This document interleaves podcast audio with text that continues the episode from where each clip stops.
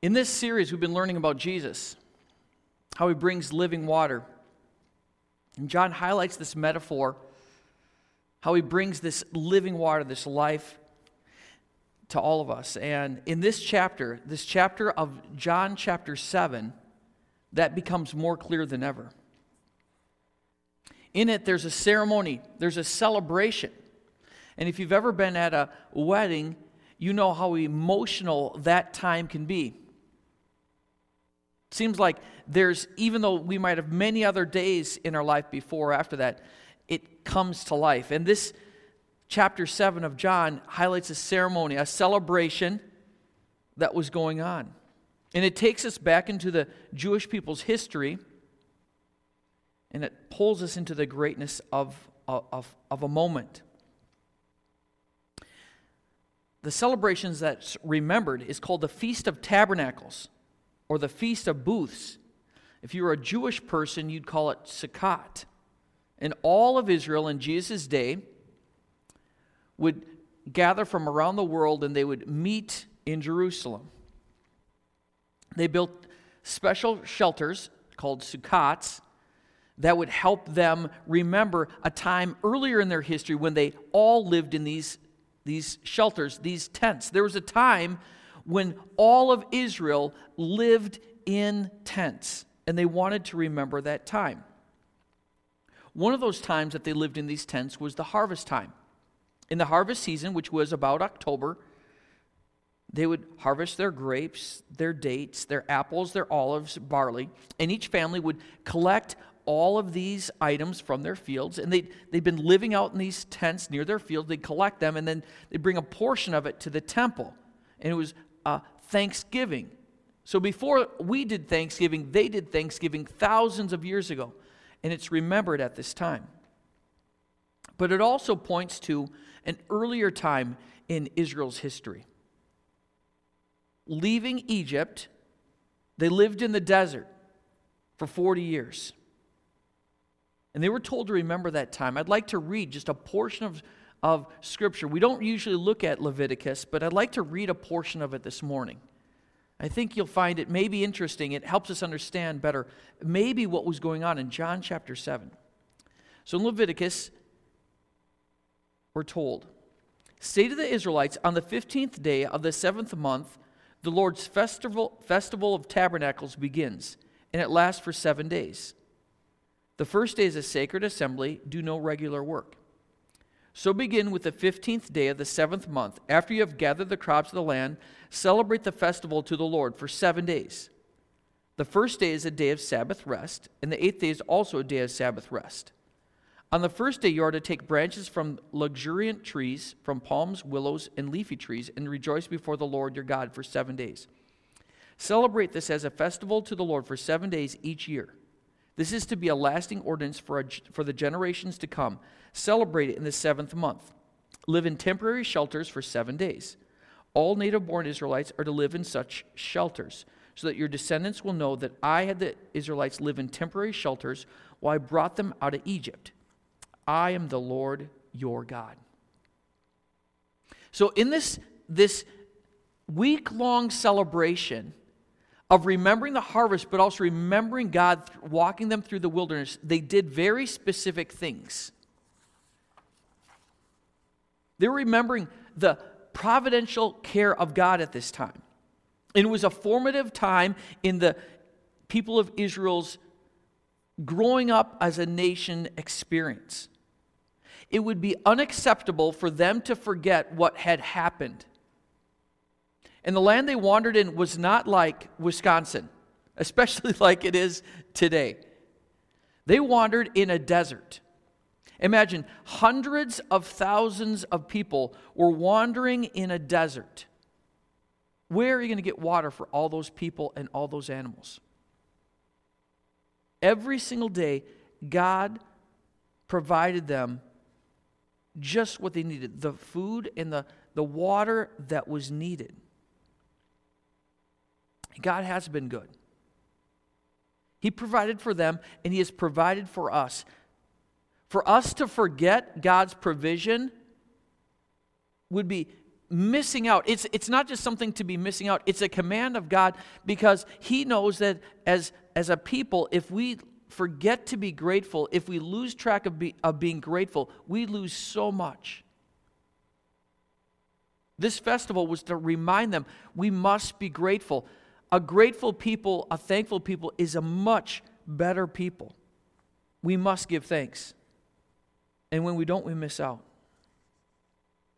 Throughout this week, this week of celebration, this week of thanks, there would have been a sacrifice remembering God's provision. They would have read special psalms put together just for this festival. They're called the Psalms of Ascent, Psalm 120 through 134. And there's these 15 steps in the temple, in a certain area in the temple, and they would read, a, a priest would read one of these psalms on each step on the way up. At night, if you could have gone to the temple, if you could have walked into the temple, there, there would have been four enormous candles called menorahs. And they had these four candles. They would light them up. And it, it, it gets dark early, doesn't it, this time of the year? I think there might have been some symbolization in as the world is getting darker and as it getting colder, these, these candles would have lit up the night inside the temple. But there was one more thing that happened. On the last day, the final day, it was the pinnacle of the feast. And if people had been missing out earlier in the, in the week of the feast, they, or, or of this Feast of Tabernacles, this Feast of Tents, this Feast of Booths, if they would have been missing anything, they would not have missed the last day. A priest would have walked down to the pool of Siloam and taken a bowl of water out of this pool and walked around the altar seven times. He would have taken his, his bowl and he would have poured it out on the altar, symbolizing how God had provided water for them in the desert. And all of Israel would have taken these branches, these leaves, maybe from the top of their tents, and they would have waved them at, right at that moment. They would have had these special shofar horns, these horns would have been blown right at that moment. Great circumstance, great ceremony. Can you imagine walking into the temple? All of Israel would have been there. People raising their branches. The menorahs are lit, the, the, the temple is lit up. The priest has gone down into the, the pool of Siloam. He's walked up with this ceremonial bowl. Everybody is thankful, everybody is grateful. It's this great moment. Think of the ceremony maybe that you've been to in your life where there's great pomp, great circumstances, all coming together. And then at that moment, the priest would pour out that bowl and he would say these words, Hoshana Rabbah, which translated means save now. And right then, on this day, at this feast, with all of Israel gathered into the temple, Jesus stood up and said, If you are thirsty, come and drink. I'd like Matthew to come up just now. He's going to read the passage that was that we're referring to this morning. As, as he reads, I hope that you can have this picture in your mind of the thousands of people that must have been present. The, the palm branches being raised, the shofar horns being blown. All of these things are happening. And then Jesus steps in and he has these words for us. Matthew, here you go.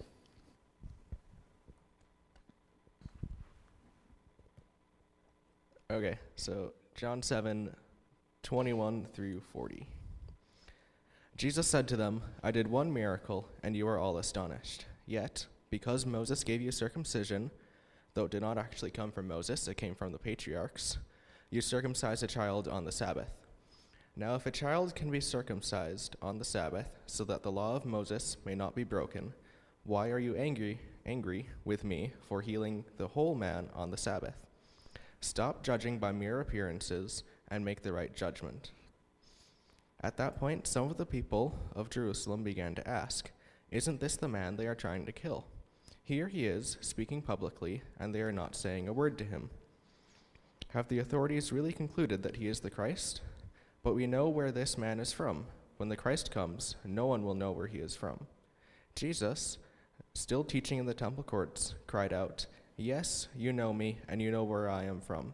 I am not here on my own, but he who sent me is true. You do not know him, bec- but I know him, because I am from him, and he sent me.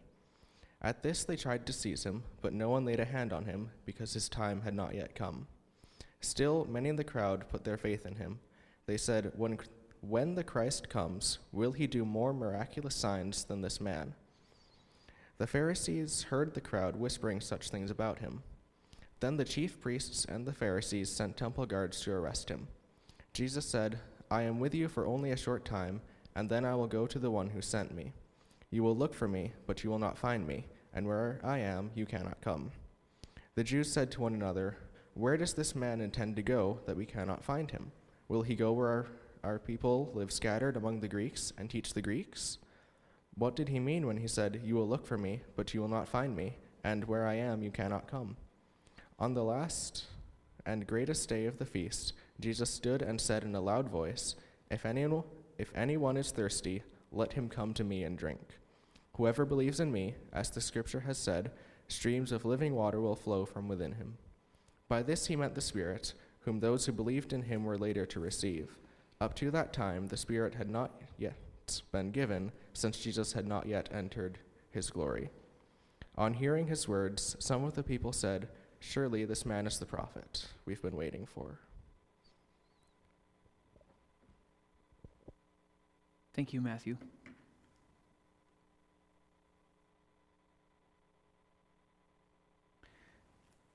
This was a culture shocking, life altering, mind blowing statement right at that moment. Did you hear? He had to raise his voice. Can you imagine why he probably had to raise his voice? There's thousands of people around, there's horns blowing, they're waving these palm branches. All this is going on, and Jesus stands up in the middle of all this and says, It's unbelievable. I don't think it's an understatement at all to say it shook these people to the core. They had to deal with this Jesus, and so do we. John highlights what Jesus came to do, and most of all, who he is. There's, a, there's an outline in your program this morning, and it might be helpful to look at that and maybe fill in some of the blanks this morning. It might help you understand a little bit better what John chapter 7 is all about. To get there, though, uh, we should look at why does John highlight water so much? I, I found uh, it interesting that he highlights water much in his book. So the first line in, in your outline this morning is Jesus' water is life. Jesus' water is life. In John chapter 20, verse 31, it says, But these things are written that you may believe that Jesus is the Messiah, the Son of God, and that by believing you may have life in his name. John wrote his book to help people have life and be given life. And he carefully included stories. Jesus is life. It's, it's not just that he lived, he is life, he gives life. And as we follow through John, we can see instances where he highlights how water was used to tell that story. At least seven different times, seven different pictures are used of Jesus and water, and each of them tell a little bit more of the story of who Jesus is. In John chapter 2, verses 1 through 11, we find that he has turned water into wine. Just last week, Robert told us all about that, and he, and he talked about the extravagant gift that Jesus gave. The water to wine may have cost $75,000. Have any of you given that kind of a gift at a wedding before? Probably not. It would be extravagant. We can't even imagine doing that. But that's what Jesus did at this wedding. He brings life, he brings change. Is, it is an extravagant gift. My friend Bill once gave me a, a gift of $500 at my wedding. My goodness, that's it's not 75,000, but that's a lot of money. $500 is a lot. So what do you do when someone gives you a very great gift? Do you dig into your pocket and try to pay them back? That's ridiculous, right? Can't do that. So what do you do? You say, Thank you. And you recognize uh, the value that they must see in you for that relationship. If Jesus would pour out this kind of extravagant gift for those people and what he did with his life, how valuable is our relationship to him? Do we pay him back for that? What, what are you going to give him to pay him back? It can't be done. So we say thank you. And maybe we look for ways we can be generous towards others. If we go on, we, we, we read about the time that Jesus met a woman at a well in John chapter 4, and he offers forgiveness, he offers grace. She's drawing water, and she was told about how she could have life. And even after she made a mess of things and she felt lost and unforgivable, she discovered that no one is out of the reach of God's love. In John chapter 5, we read about a man that was healed. He was at the pool of Bethsaida and he was healed. And Jesus said, Wait for that water. I can give you life. He brings healing. And he just, this man just had to say, Yes, I do want that healing. I will walk away. I will have a different way in life. In John chapter 6, we looked at this just a couple weeks ago. He walked on water. He walked across the lake. He has power over all the circumstances in life. And he didn't take his disciples out of the problem, he walked with them in their issue and in their problem. Are we starting to grasp maybe a little better who this Jesus is by these stories that John tells with this water theme? Later on in John chapter 9, he actually makes some mud with some spit. So that's a different kind of water. He helps a man see. He gives sight not just physically, but he gives life. He gives people the power to see the life within their circumstance. And then in John chapter 13, 1 through 17, he gets down on his hands and knees at the banquet, the Last Supper, and he washes the feet of his disciples. He shows that a transformed life begins inside of us and we share it with others. We can begin to grasp who this Jesus is by reading these stories. And then in John chapter 7, perhaps the most complete picture of who Jesus is and what his water is all about. So, on the last day, the greatest day of the festival, Jesus stood and said in a loud voice, Let anyone who is thirsty come to me and drink. The second line in your program Jesus' water quenches thirst. Jesus' water quenches thirst. So Jesus has been at this festival all week. By the time the last day comes around, it's at least the second time, but I think it was maybe the third time that he has spoken at this great festival where all of Israel has come together.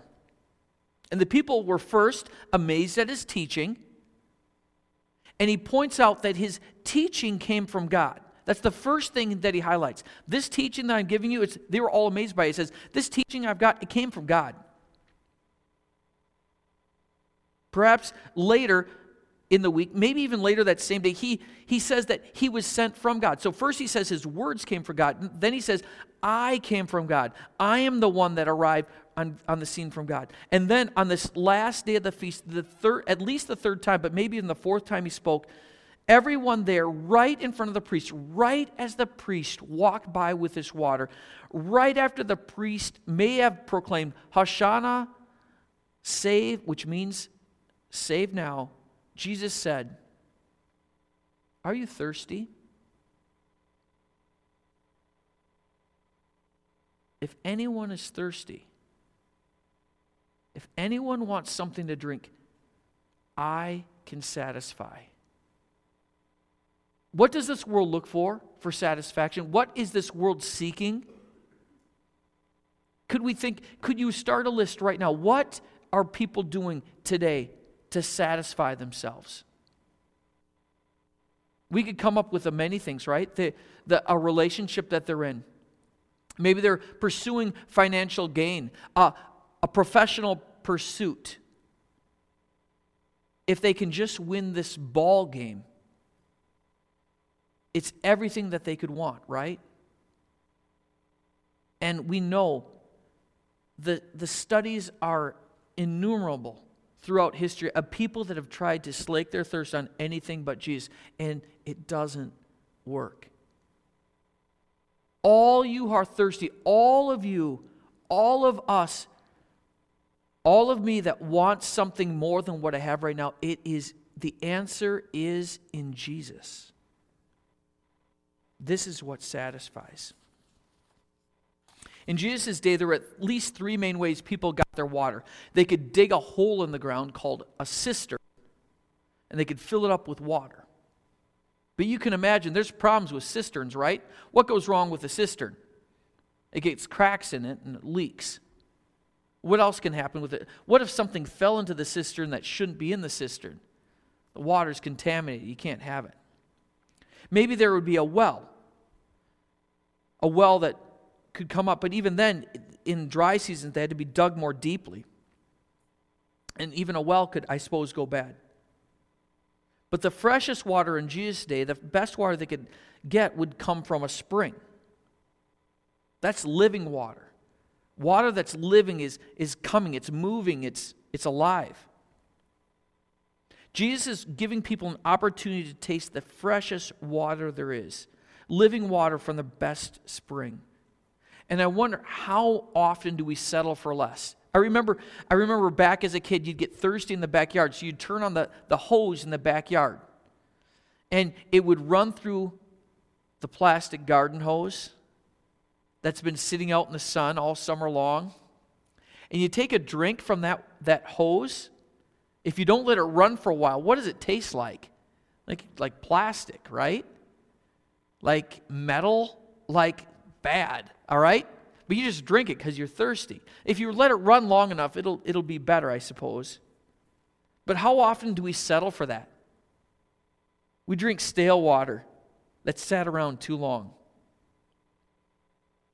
At our house, if you look, if you have a like a, a bottle of water or, or a glass of water and you let it sit somewhere and you're not paying attention to it, we have a dog. You know what that dog does?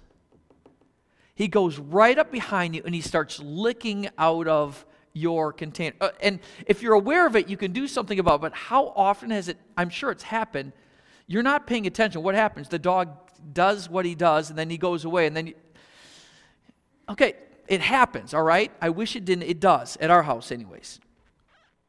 And yet we, we drink this unacceptable water all the time and we think, oh, I guess it's the best we can do. All you are who are thirsty, come to me and drink. Jesus is saying, I have something more to give you. Are you, are you thirsty? Let me satisfy. And if we are thirsty enough, he can deliver like nothing else. But then he goes one step further and, and he talks about this living water. And this is the last, the last line in your program. Jesus' water is like a river. Jesus' water is like a river. Whoever believes in me, as scripture has said, rivers of living water will flow from within them. So, can you imagine? The priest is walking up there with his little, probably a beautiful bowl, a ceremony. It might have been gold. He's walking up there with his gold bowl, fills it up, and he pours it out on the altar. And what does Jesus proceed to say? Come to me, and I will give you rivers of living water. At a festival where the priests were offering bowls, he's offering a river. The way Jesus works in the lives of people is by pouring himself like a river through a person. And we're told it's by the Holy Spirit. By the Holy Spirit, he can work through a person and do things we could have never imagined.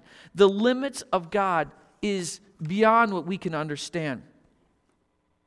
Just this last August, I took the soccer team that I coached to the Wolf River for some team building. Has anybody here been to the Wolf River? Some of you have been there, all right? Well, near the end of the place where we went is what, what the, the, the river is called, uh, or the, the falls there is called Big Smokey Falls. And let me tell you, it is big. It drops about 100 feet over the course of like 200 yards. The last drop is literally about 15 feet.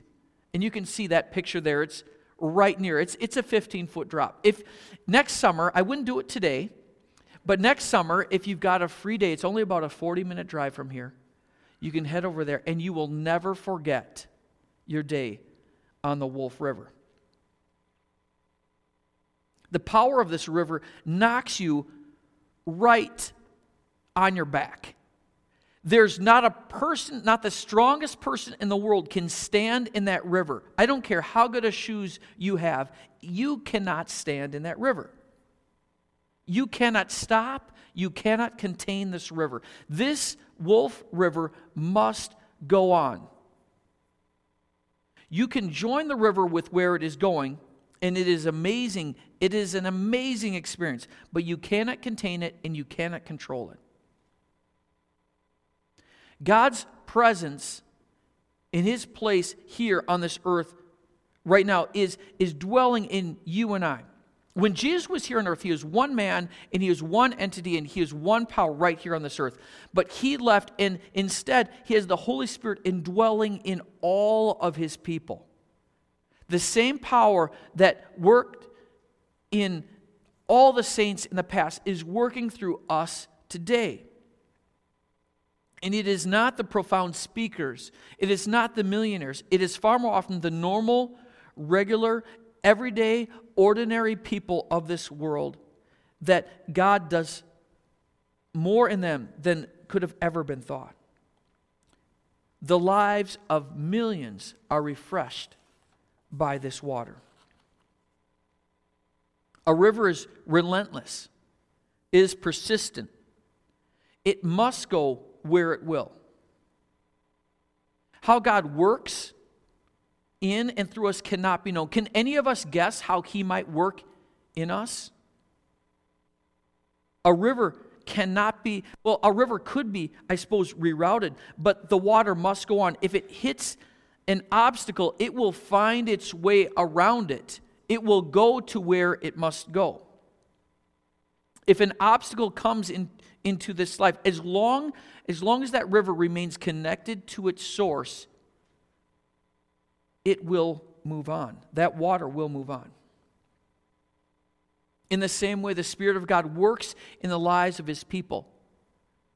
Do we experience obstacles? Do we get turned perhaps upside down in our lives? And things go completely different? We, wouldn't it be far more reasonable in this life if God would just give us our paddle and we could just gently move down the stream Merrily, merrily. Life is but a dream. And some of us have that journey, right? We maybe remember that time. But does it ever happen the other way? Where we drop over big smokey falls and we land on our backs?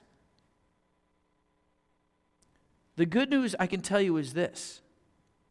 The people, every I can tell you without a every single person that went on that rafting trip, every single one of them made it back into the bus and made it home that day. And they had an amazing story to tell, an amazing story of how it didn't happen the way they planned, and in fact, it was far better.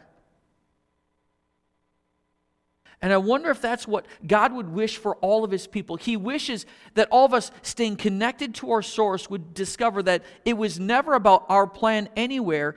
It was always about how God might work through his people by his Holy Spirit to complete what he wanted and in ways and in, in times that we never could have imagined.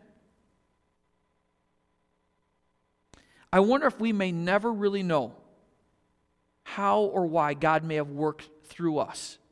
We may never discover, and maybe that's okay. Because it was never about us, anyways, it was about the Holy Spirit and what He might do through His people. What does Jesus' water mean? If I go back to his first line, they said, All you are thirsty, come to me. He quenches thirst all think let's take us back let's go back 2000 years to that festival one last time everything was coming to a head in that moment and all of these emotions were coming to be. If you read through this passage, if you read through John chapter 7, you can see so many emotions coming out. I, I read in this surprise and wonder, joy and elation, anger, fury, outrage. These people knew something was going on. And if we think back to the ceremonies we've been to in life, we understand that this is going on. And they cannot be forgotten. They're such powerful emotional moments, we cannot forget them. But let us not miss this. Years later, as John would look back and write about this ceremony, he had to remember this. And I'm sure the emotions help him remember it like it was yesterday. Jesus came that day to quench thirst. And anyone who finds life lacking can discover he fills like nothing else can. And then he doesn't just pour bowls, he gives us living water. There's no way to see and understand where this living water will be, but it brings and gives us life. Jesus taught us an unforgivable, sorry, an unforgettable lesson that day. He came to give us life and give us life to the full. He came to fill us, to quench our thirst. He came to work through us. The invitation that John gives to us from this story and, and now it is, is still alive and real and well today. Will we accept this living water? Will we bring that in? When everything in this world is trying to satisfy, it cannot will we choose jesus? When we when we realize that there's so much more that needs to change in this life it will not be us that changes this world. It will be the holy spirit working through us to complete this this journey. Praise god that he is alive and well and he's still pouring out his water like a river on his people today. Would you pray with me Dear Lord, we thank you for this gift of your word.